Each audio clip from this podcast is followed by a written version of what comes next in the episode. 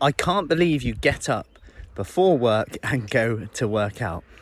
That was something that came up uh, the other day when I was chatting to someone, and they were like, "Yeah, it's like." They were almost questioning their own habits of their own new positive habits that they're doing because other people were kind of questioning them and saying, kind of, yeah, that's a bit weird. That's not normal. That's not what you used to do. That's not what the old Matt I know would have done. And it's really interesting because there's this like peer pressure, which isn't really talked about. It's a bit like alcohol, like alcohol being like the only real drug, you know, that is almost like you almost have to justify not having it, you know. Um, in many situations when we have a right to make the choice that we want to make. But I just wanted to talk about this because, you know, there's this real interesting debate that we have. Like, we want to be quote unquote fitting in and normal, if you like, but then at the same time, a lot of people say, oh, yeah, I don't want to be like them. I don't want to have low energy. I don't want to not feel motivated.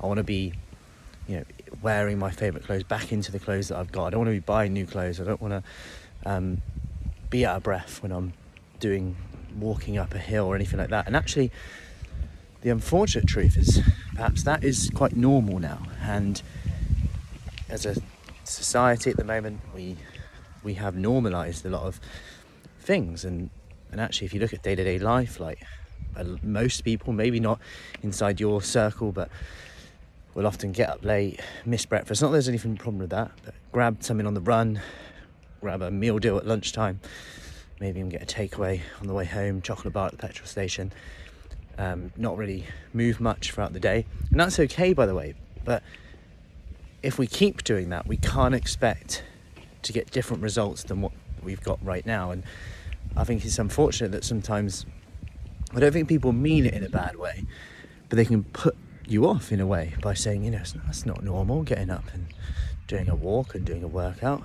That's not normal. Not drinking tonight. That's not normal you know, having a piece of fruit at, at break time or going for a walk at lunchtime. That's not normal bringing your own lunch. But what do we actually want our normal to be? Like, there's a difference between normal and common, right? So, common is perhaps what you see every day, but that doesn't necessarily mean it's normal.